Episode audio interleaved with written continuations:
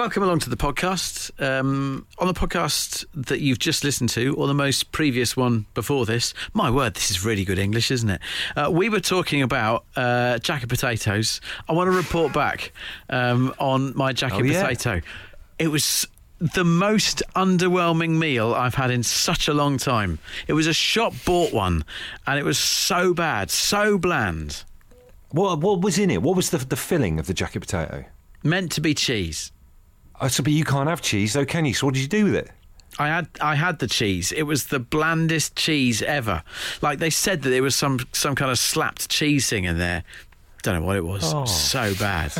Do you know why I liking it? I mean, this will open this up to the Home Time Show listeners, the podcast listeners as well. Favourite jacket potato filling? I'm going to say chili con carne.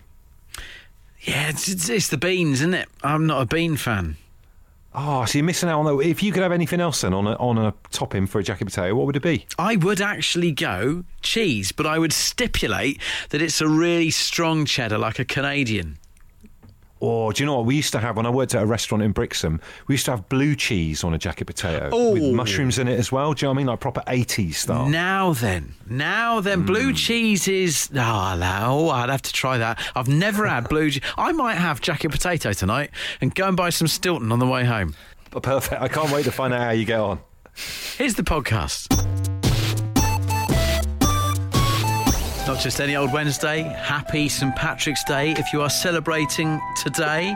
Uh, thought we should explore the uh, the luck of the Irish on the show tonight. Do you have uh, a particular lucky charm that uh, you you take with you? Uh, maybe I don't know.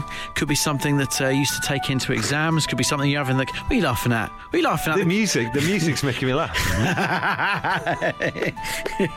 yes, uh, straight. I feel like I'm in like a dungeon quest or something like that. it is. It is that more than luck, isn't it? Really. um, I used to have a lucky dating shirt. Bush, have you ever, ever had sort of like a, a lucky charm that's worked for you? Let's just very quickly just uh, focus on the dating shirt for a second. What was this to. lucky dating shirt like? what, what kind of what kind of look was it? It had epaulets. What like a like an EasyJet um, captain? no, it had. It had um, it had a breast pocket on uh, on either breast, surprisingly, uh, and uh, then uh, epaulets on the shoulder, generally where you find them, uh, and it was uh, it was all black. And I thought I I think really the reason I called it lucky is because I thought I looked good in it, uh, but it didn't bring me much luck on dates. And ironically, when I first met my now wife, I didn't wear the lucky shirt. Uh, Do you? I love I love the idea of it, particularly with the epilepsy and maybe a bit of piping there. You must look like a General Pinochet when you're out having a few drinks.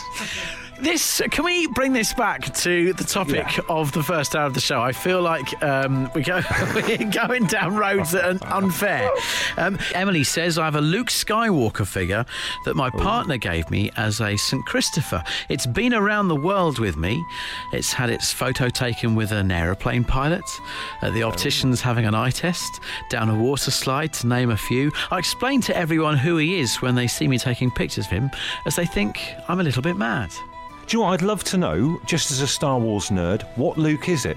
Is it uh, fun knock around romper suit back on the farm, uh, white outfit Luke, or when remember when he went a bit bad and had his hand blown off? He was in kind of a black uh, cat suit. Please clarify what Luke is it? Uh, for me, uh, lucky shirt is is the, what I've got. This lucky. I had a lucky Everton shirt for an entire season. Do you remember we were sponsored sponsored by Kejian? I don't even know what they made, but um, it was the era of Tomasz Radzinski, and it, we finished seventh. And embarrassingly, as an Evertonian, uh, we actually released a DVD called The Magnificent Seventh because we got seventh in the league. Are you kidding And me? it was all. Sorry, what was that? Are you Honest to God, me? I've actually Wow. got the DVD of it, The Magnificent Seventh. It was like well, I think it was the breakthrough year for Rooney when he started in the team. I think he scored a good goal against. Hmm, which team did you Rooney score an amazing goal against? But anyway, that shirt for that one season was my lucky shirt. Wow. Uh, Joe, explain to us what it is for you. Um, two pebbles found found in a digging hole by a small child at a nursery in South London. Uh, but he knew the moment he saw them that they were lucky and wanted me to have them. Oh, and, and is this is this your your child or, or just a child that happened to be around the digging hole? Uh, no, my, my son Dylan. It was uh, as I picked him up one evening on the way home. Um, he, he spent a lot of time in the digging hole finding things, But yeah, he presented me with these, these two pebbles and insisted that I must keep them always. And they, they've lived together in my pocket for nine years. Nine years. to the point I ought to wash these jeans at some point, um, but I'm paranoid about losing them. Wow. And uh, would you consider, Joe, over the nine years that they've been a particularly good nine years for you? I'd, I'd, some of the best nine years of my life. Yeah, I think he did me a real Oh. favour finding these. Um, so yeah, That's amazing. And uh, are they any significance? What are they both the same size, or are they little pebbles, big pebbles? Tell us about the actual pebbles themselves. no, no, one's uh, one's small and egg-shaped, and the other one's slightly longer. And the little one's him, and the big one's me, which is such a sweet thing from a from, a, from your small child. Love it, Joe. That's awesome. Thanks, guys. Uh, Dave has tweeted to say, guys, I have a lucky chunk of the Top Gear track, uh, which I keep in my 207. What's a 207? Is that a car? It's a? Peugeot. He keeps it in his 207. He says, I use it to ward off Chris Evans. uh, Maria, what is it for you? Um, it's uh, wearing black nail varnish for all concerts and gigs. Tell us about that. Are you, are you, but you're a performer then, I guess? Yeah, I'm a woodwind specialist, uh, flute and bassoon mainly, but uh, yeah. Wow. So Yeah. let me think about my uh, my days in the orchestra. And uh, if you're playing the, uh, the the the flute and the bassoon, are you, you looking at your fingers as you uh, make your way up and down the uh, the ivory? It's not an ivory, Not- is it? It's uh, a it's a no, brass not thing. ivory, no. I used to be a pianist. He, he still is. Take it from me. um, uh, no, I can't possibly see my nails. It's just a thing that I've done since, well, my early 20s. And like I said, um, if uh, if I forget or if I uh, um, uh, don't have time to uh, change my nail varnish, I, I don't play as well. Simple as that. So, in, in terms of being in an orchestra, right? Because I mean, I'm hugely impressed with people who can get up there and, and play stuff in front of an audience. Because and you got a, a huge pressure of everyone else relying on you and all that kind of thing. What's the scariest thing in terms of a nightmare scenario that turns around in your head? Is it forgetting where you are, or not being on the right page, or what is it? Not at all. It's uh, um, a it's all down to mechanics of your instruments. If you if a spring goes or if a screw gets loose and then the keys like flop. Wow, wow. I love this. It's amazing. Um, and you've never been tempted then to change the colour. Uh, I mean, I would have thought sort of some Yeah, kind of like well- fluorescent um, nail varnish might actually sort of uh, draw people's eyes to your performance as what whilst you're part of the, um, the well, when orchestra. I do Christmas gigs, it's still black but with glitter. Like it, like it. I, I think the whole. I like Richie's coloured uh, fingernail uh, nail varnish idea. It's the equivalent of wearing coloured boots in a football match. Try and get yourself noticed. That kind of thing. We're having another home time watch along tonight, folks. You voted for the film. You voted for Ghostbusters. We knew we knew you wouldn't let us down. So it's tonight at 8 p.m. We're all going to press play on Ghostbusters at the same time. Uh, back from 1984.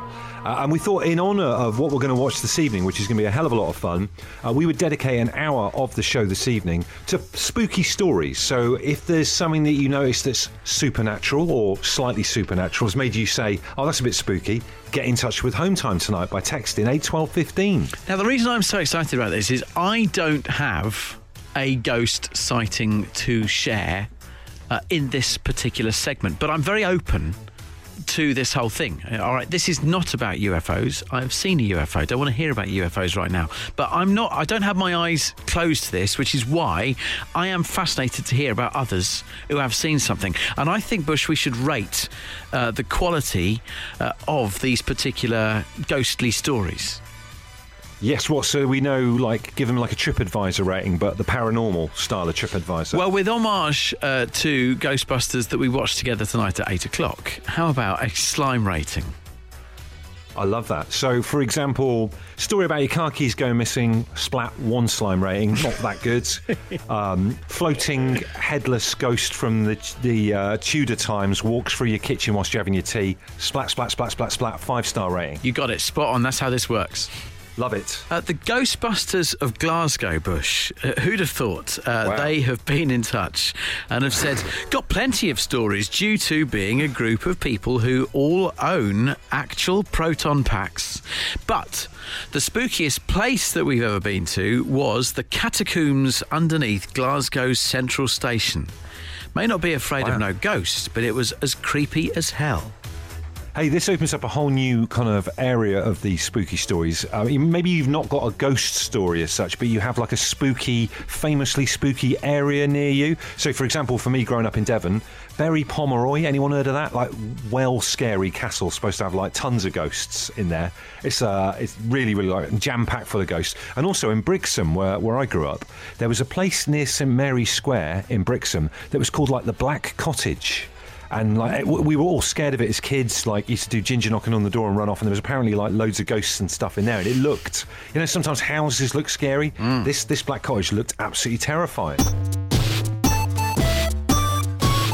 Spike says, guys, I had one instance as a serving police officer. At the scene of a burglary, we found the front door open, and as I entered, I saw a male walk from the hallway into the living room, no more than six feet away from me. Thinking it was the burglar, I shouted for him to stop. He then ran into the room. I ran after him, no more than two to three seconds behind him. As I got into the living room, there was no one there. And, there was no other way out of the room. It was a summer morning and the room was well lit. I'll never forget it. Uh, and it still haunted me to this day. Wow, these are amazing. Owen, uh, let's let's hear yours. What's your story, Owen? Um, it was an old Victorian building um, up north. I don't know if uh, if you have them down south, but up north we had these huge old Victorian schools, um, and it was sort of after school a number of times. Um, one of the foundation or nursery teachers would sort of come through looking quite scared because she said she'd heard drums and cymbals, things being hit, and uh, there was say after school, so it was empty and there was no one else around. And then one morning, uh, obviously, it had been the school had been remodeled, and behind what used to be the hall, they'd made some small workrooms. And I was walking past one; it was to one of the back entr- exits to the school. And as I walked past the room, I caught sight of a a girl stood by an old fireplace, dressed, you know, sort of looked Victorian, sort of, you know, quite quite sort of common Victorian clothing. Did a double take and looked back, and there was nothing there. So, and I'm I'm, I'm fairly sceptical about about ghosts and, and such like. Wow, so that's amazing because that's what I was going to ask. You know, are, you- are you someone that believes in ghosts and think maybe you might be more kind of prone to kind of being drawn in by it? But you, up until that point, you're completely cynical about ghosts. Yeah, yeah, absolutely. Um, I still, to, to be honest, I, I still am. I, although I know, I know I saw it absolutely clear as day. I still, I think I still find it hard to, you know, to. It, it, it, it, it seems an odd thing to, to be to admit to, to having seen. I still, you know, still a part of me thinks, nah, you're just you're just mad, mate. But um, you know, def- definitely, definitely saw it. Well, I think we give that a slime splat rating of five. That's that's great. And absolutely. They don't sound like a, a mischievous ghost. They just sound like one who likes the uh, percussion part of the orchestra. Well, who who wouldn't love a drum and a cymbal? There you go. Let's get some professional insight, though, right here. We've got Dr. Cal on the line uh, to give us some perspective. Do- uh, Dr. Cal, tell us exactly what you do. Um, so I'm a parapsychologist at the University of Northampton, essentially. So if people come forward with a claim of what we call anomalous experiences, everything from um, having a premonition of the future through to seeing ghosts. But a lot of our research at the moment is on, say, in bereavement, people having sense of presence phenomena through to seeing ghosts. That's what we'll look at. So, uh, in, in, we're watching Ghostbusters tonight. You are essentially a Ghostbuster because they're they're they're parapsychologists, I guess, aren't they? The the people in it. Uh, they are. Um, so within that, you've got Dr. Stantz, Dr. Spengler, and Dr. Venkman, and uh, they're all based at the university to start with. And the deans don't particularly like their research. There are still a lot of people prejudiced towards it, and so they get kicked out and have to work in the private sector. Dr. Cal, I mean, with all due respect to the film, you do sound uh, a little bit more kosher than uh, those with proton packs. Uh, yeah, I think it's slightly different. And even when you look at TV portrayals of, of ghost hunting, um, you know, with the lights switched off and running about with night vision cameras, that's really not how we go about collecting data on the haunting type phenomena. The reality is it's actually quite boring. If you go along to a location, you might spend days there, if not weeks, just living with the building, because most people have spent a lot of time in them, so we have to do the same. and put ourselves Yeah. in the same environment. So, what, what bit of kit? What's the main bit of kit that you take with you when you're trying to work out whether there's ghosts there or not, Doctor Cal? Uh, notepad and pen. That's the main bit. No way. Oh. There's no movie in that. No, no. So, th- there are things such as EMF meters and thermal image cameras, but they're not really for us. We'd take along colleagues in physics or environmental science for things like that. For the psychologists, we're more interested in, you know, what do we see, what do we experience, what do we feel, and what do we know about conventional psychology that could explain the experience. Did you say you've got an EMF meter? Because I find that unbelievable. Oh, dear, oh dear, oh dear. Dr. Cal, that is proof that there's an afterlife. Uh, that joke, that's for sure. I know. Oh, Thanks, dear. Dr. Cal. My pleasure. Really good to speak to you both. Great Bye. show. It's time to welcome our guest, Paddy McGuinness, to the show. How are you, Paddy? I'm very well, thank you. How's your good self? Well, we're good. I have to say, I was watching the one show the other day. Uh, you were on it talking about Top Gear, and you absolutely the back of your head on the wall behind you during the show. It was unbelievable. Yeah, th- this is the same one. What, what we've got here is a is a pitch roof in the trade, and uh, I'm just glad I didn't I didn't farmyard it live on BBC One because I was very close. You were composed. You I did a good job. Yeah, yeah, but um, it's because this is the only room in the house I can sort of get away from the kids and and, and you know because they'll come looking for me. So I come up here and uh, It's a dad's. It's a dad's prerogative. A dad's prerogative to overreact to any form of injury. So I thought you'd have gone down like Neymar, but you just carried on. It was good. and uh, as a dad as well, I feel as though I should have a shed for this kind of thing. but, but instead, I'm, I'm uh, resigned to a, a back bedroom. But anyhow, here we are. Hey, have you got a set of bunk beds behind you there? Uh, I'm I'm currently in my eldest daughter's bedroom where we've got all our stuff at the moment. So you think I was Oh, right. backstage at like the Palladium, but it's just all of our clothes crammed into one horrible room. I apologise. I feel like we're getting a, a tour around Paddy's actually, because like last time that we uh, we spoke to you guys uh, on the Home Time show, I think we're in the same room, but you you were eating certainly a I think it was a pickle sandwich. Well, I've just finished a Scotch egg. And, and, and I do a bit with Marks and Spencer's, and they do them. And I, I bought one from there. It's got the runny yolk, game changer. Oh, Oh, none of them ones where you bite it's all solid. This one, you're like, it's down the chin. You're going, oh, it's lovely. I got myself one of them, and I had a little, uh, and I said a little one of them fruit pots before I come on because after this last lockdown, which we're coming towards the end of now, thank the Lord. Um, I got the old tape measure. I was 43 waist, lads. that's great. That that's good, isn't it? What, 43? I don't think it's, What's, think what's good about that? You, what, never get a job in the fitness industry. I think you, I think you've got it. I think that's all right. all that? right. You're, I think it's you're, better. You're, you're morbidly obese. Fantastic. I don't know what you're measuring your waist in, Bush. I like I like a bit of timber. I think a bit of timber's good for you. Don't you worry about it. It's absolutely fine. Oh, Lockdown, mate. Get tracky bottoms on. You don't need to worry about it. Normally a 34 waist. I don't know if uh, any of your listeners uh, get onto this, but you buy a pair of jeans, say, and you're a 34 waist or a 32 or a 36, whatever you are. That isn't your waist size. Yeah. It's something clothing manufacturers do to play games with your mind.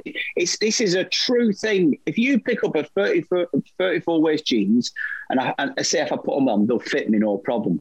But I'm a 43 waist, so they put they, they've gone down the sizes because if you're out in a shop and you pick up a pair of 43 waist jeans, you're going to be in tears.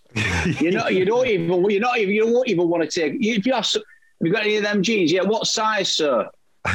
43. it's literally like, what? well, look, you're here to talk about the new Top Gear. Uh, so let's stick a song on. We'll chat all about the new series next. Top Gear returned on Sunday.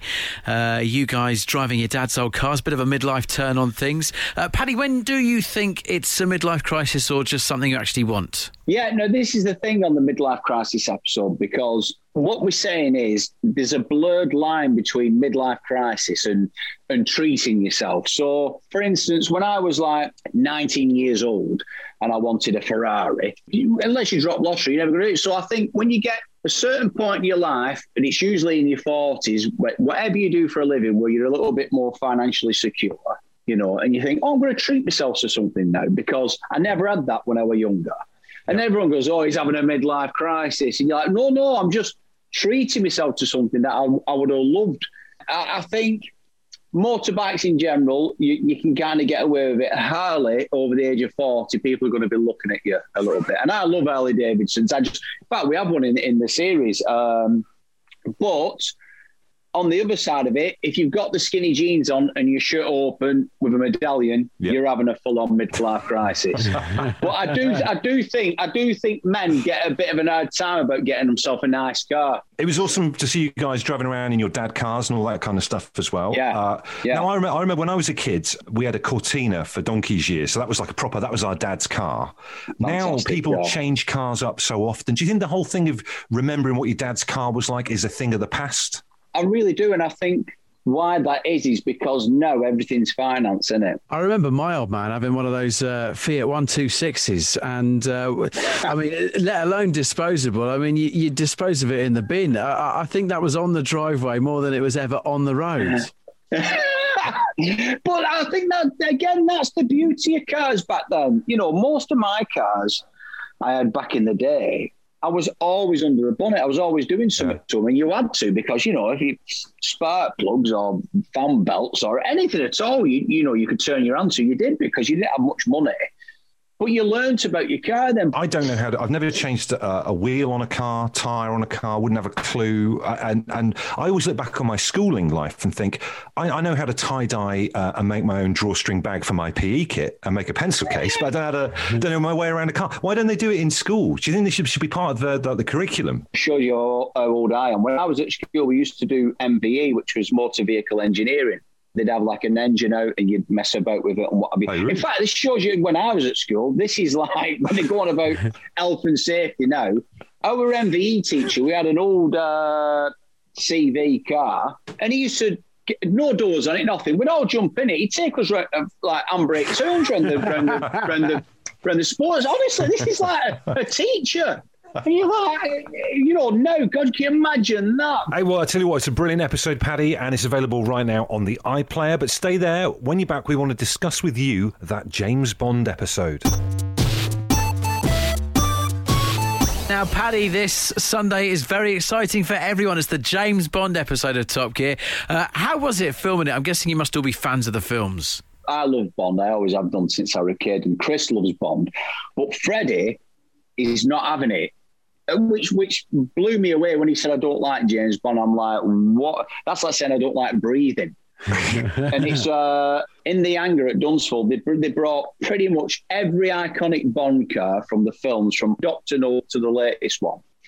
And they had them there for us just to drive and, Wow. and play about with it. They had rocket launchers on them and everything. And then they had, uh, they told me to go out in this new, um, this Aston Martin DB5, which is a three and a half million pound car. Yeah. And it's a, called a Goldfinger continuation, and they've redone this car and re-engineered Sounds like a medical condition. Oh yeah, yeah. But it had like you know pop out machine guns on it and bulletproof shields and smoke came out the back. But it's three and a half million pound. This car, you can't drive it on the road. It's not road legal. Wow. So it just shows you these, there's there's people that have more money than sense, really. But then the director's saying, just go faster, slide it, spin it. You're like, it's three and a half million quid. you know, it, but but uh, but that's the thing with Top Gear where I go, wow, I can't believe I'm getting getting a chance to do this. You know, it's fantastic. And that episode, I think.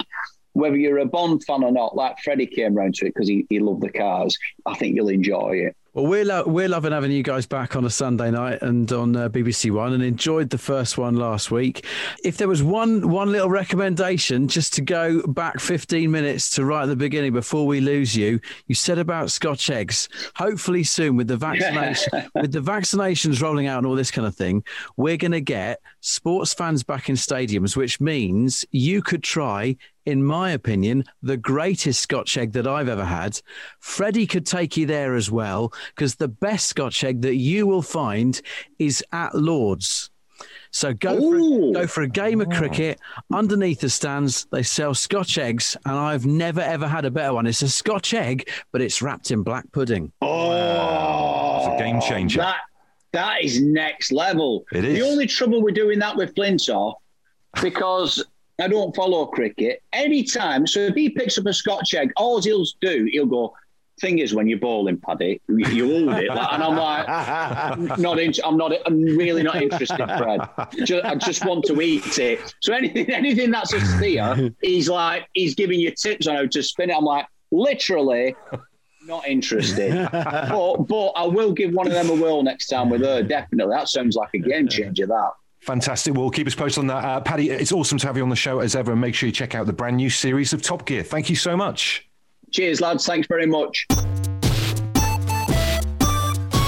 Bush, uh, during the episode of the show that everyone's just heard, uh, our producer, who's in the studio here, wanted to uh, chip in on the discussion that we had at the beginning of uh, this podcast. Believe it or not, yes, we're still talking about jacket potato fillings. He's got one to chuck in. Uh, the previous day's curry. It's got to be up there, boys. Chuck that on No, top of it. Yeah, chuck that on a jacket potato. You can even put a bit of cheese on top as well, which you wouldn't normally put a bit of cheese with curry. Go for it. You're just trying to you're trying to do the cheese to get the Richie vote, and it's not going to work, right? Because well, a, Mate, a his eyes tikka are lit up. masala, a tikka masala on top of a jacket potato. No, that's just that's not right, is it? That's not right. I think if you went just that touch milder, one of my favourites, the butter chicken, if you're going butter chicken on top of a potato, what about that is not going to work? You've got the spice that you like in a chili con carne, okay? Well, what's, oh. what's wrong about it? I don't know what it is. I just don't think curry should be mixed in with with jacket potato. Because if, if that's the case, then you're saying essentially that you could have a curry with kind of uh, boiled potatoes or something like that, which you do wouldn't have. Be right. Which one? Well, Bombay, who? Bombay potatoes. What's saag aloo? Yeah. Do you not put potatoes in curry? Not often, no. Game changer, mate. Try it. I've now got a list of things I need to try Stilton and leftover curry. Jack Jacket potatoes all week for you. Join us for another Home Time Show podcast where we talk more about jacket potato fillings.